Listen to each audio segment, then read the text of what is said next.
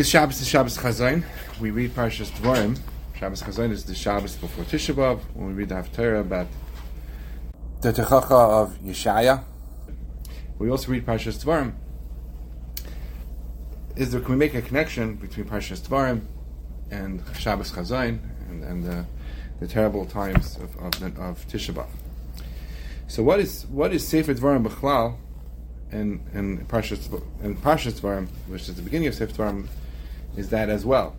It says in the Sifri in Parshas Dvarim, it says that Parshas Dvarim is Elad Dvarim Shadibra Moshe. That's how the Parsha starts off. These are the words that Moshe spoke to Klal Yisrael, and the, the Sifri says this is not the only thing that Moshe Rabbeinu said. It's not Elad Dvarim. He said the rest of the Torah as well. So he says, Pasuk is Matam Elad Dvarim. Melamed shahayu divrei techachas. Melamed, these words of rebuke, these words of techacha. The Sefer Dvarim and Parashat Dvarim starts off is, is all it's divrei techacha. The Rishonim speak out at different points in Sefer Dvarim what what particular psukim or particular parashas are how they are techacha. But Parashat Dvarim, Sefer Dvarim, the Chlal and Parashat Dvarim is is divrei techacha to Klal Yisrael.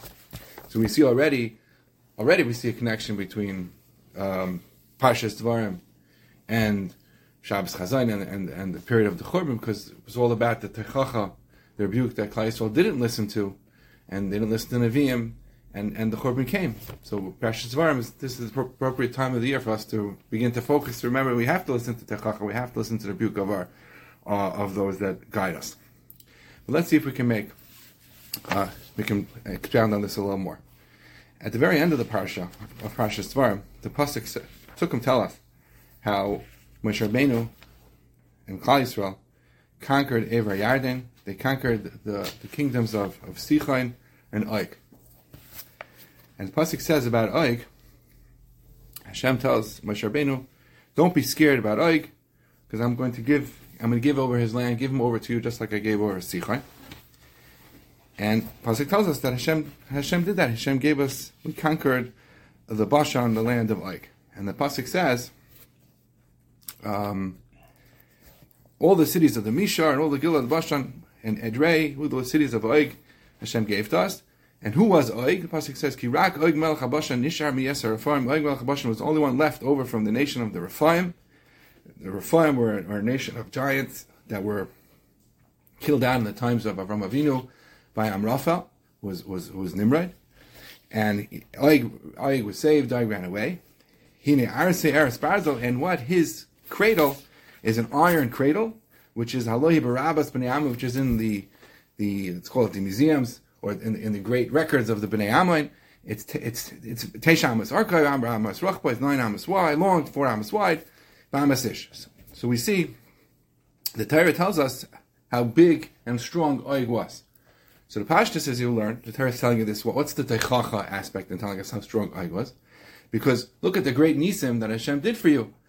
And, and even so, like Sefer Dvarim was going to say, you're going to do Averis anyway, you're not, you're not recognizing the great Nisim that Hashem did. But if we analyze it a little bit more, it seems interesting because the cradle of Oig is not in Oig's property. Where was the cradle of Oig? The cradle of Oig was Merabas b'nei Ammon, in the nation of Ammon. Ammon was a different nation than Oig. Oig was from the Rephaim. And not only that, Oig was saved from the Rephaim. He's the only one who was saved. He ran away and he came, let's say he came here.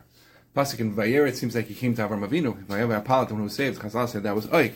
But he ran away from Ammon. So, so the cradle is not being held by, wasn't held by Oig in the Bashan, the cradle was held by the Bnei Ammon. So we're giving Techacha to Klal Yisrael about the cradle that the Bnei, of uh, Oig that the Bnei Ammon were holding. So you could answer that question, you could say, but you see from, it's still Techacha, because Ammon held on to Oig's cradle, how, how they were so proud of their accomplishment of getting rid of Oig, and, he, and even and even they couldn't kill like um, and you were able to kill like now, so you should see what a great Chesed Hashem did. You could say maybe that's the Techacha. But perhaps we can we can be we can go a little bit deeper. So let's point. So we pointed out over here that the this is the Ramban tells us that the Bnei Ammon who did not live in, this area, they lived where Eretz Rephaim was, and they were holding on to Oig's cradle in their museums, and that's that's part of this Techacha.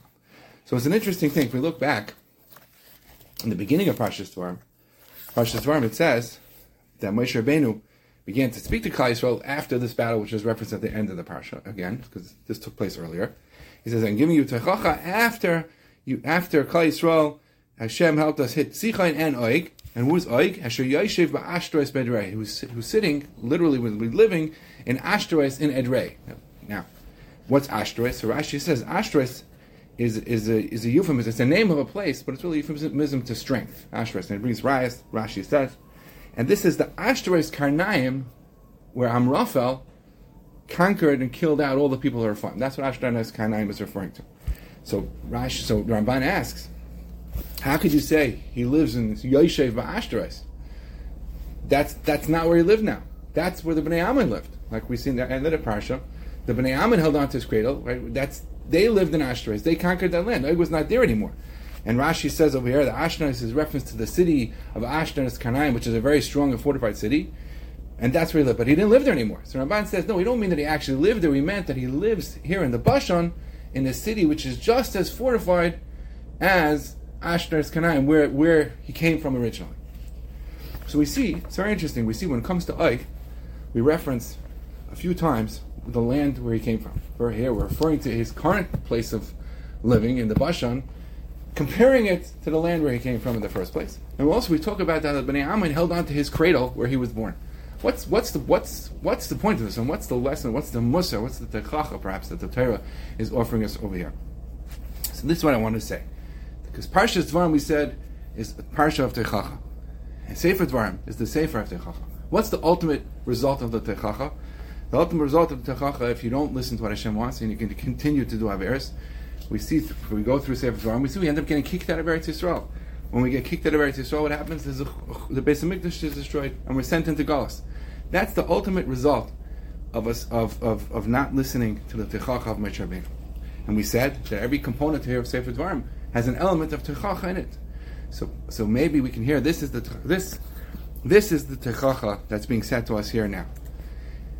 Who is Oig?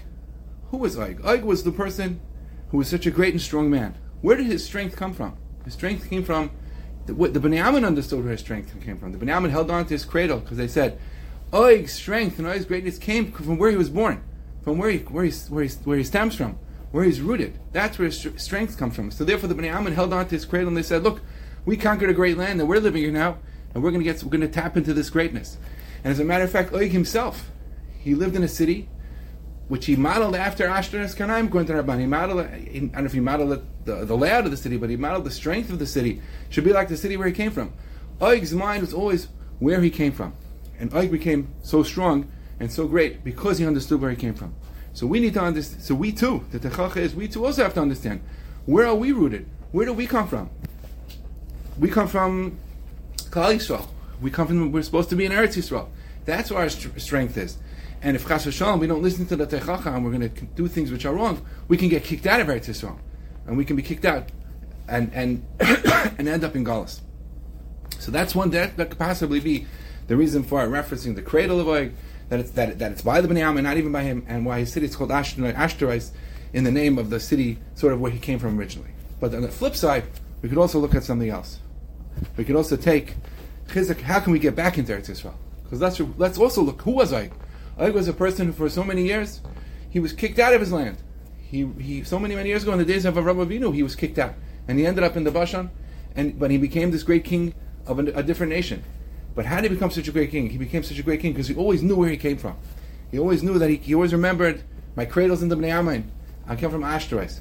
And how are we going to get back? How are we going to get back to our strength? How are we going to survive in this Galus and ultimately come back to the Geula and to rebuilding the Beis Hamikdash is if we're going to know where we come from. We're going to know where we are rooted. If we're going to realize that really we are Eretz Yisrael people.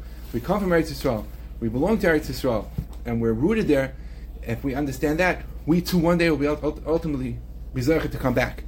And like it says, Chazal tell us, the kolam is Abal Yerushalayim Mechobana, whoever is Mis'abal Yerushalayim when it's destroyed, Zoich V'rei will be Zoich and to see, is and he sees its rebuilding, because if we if we recognize, if we always remember, oh, we're not in Eretz Yisrael, that means we recognize that's where we belong, that's where we come from.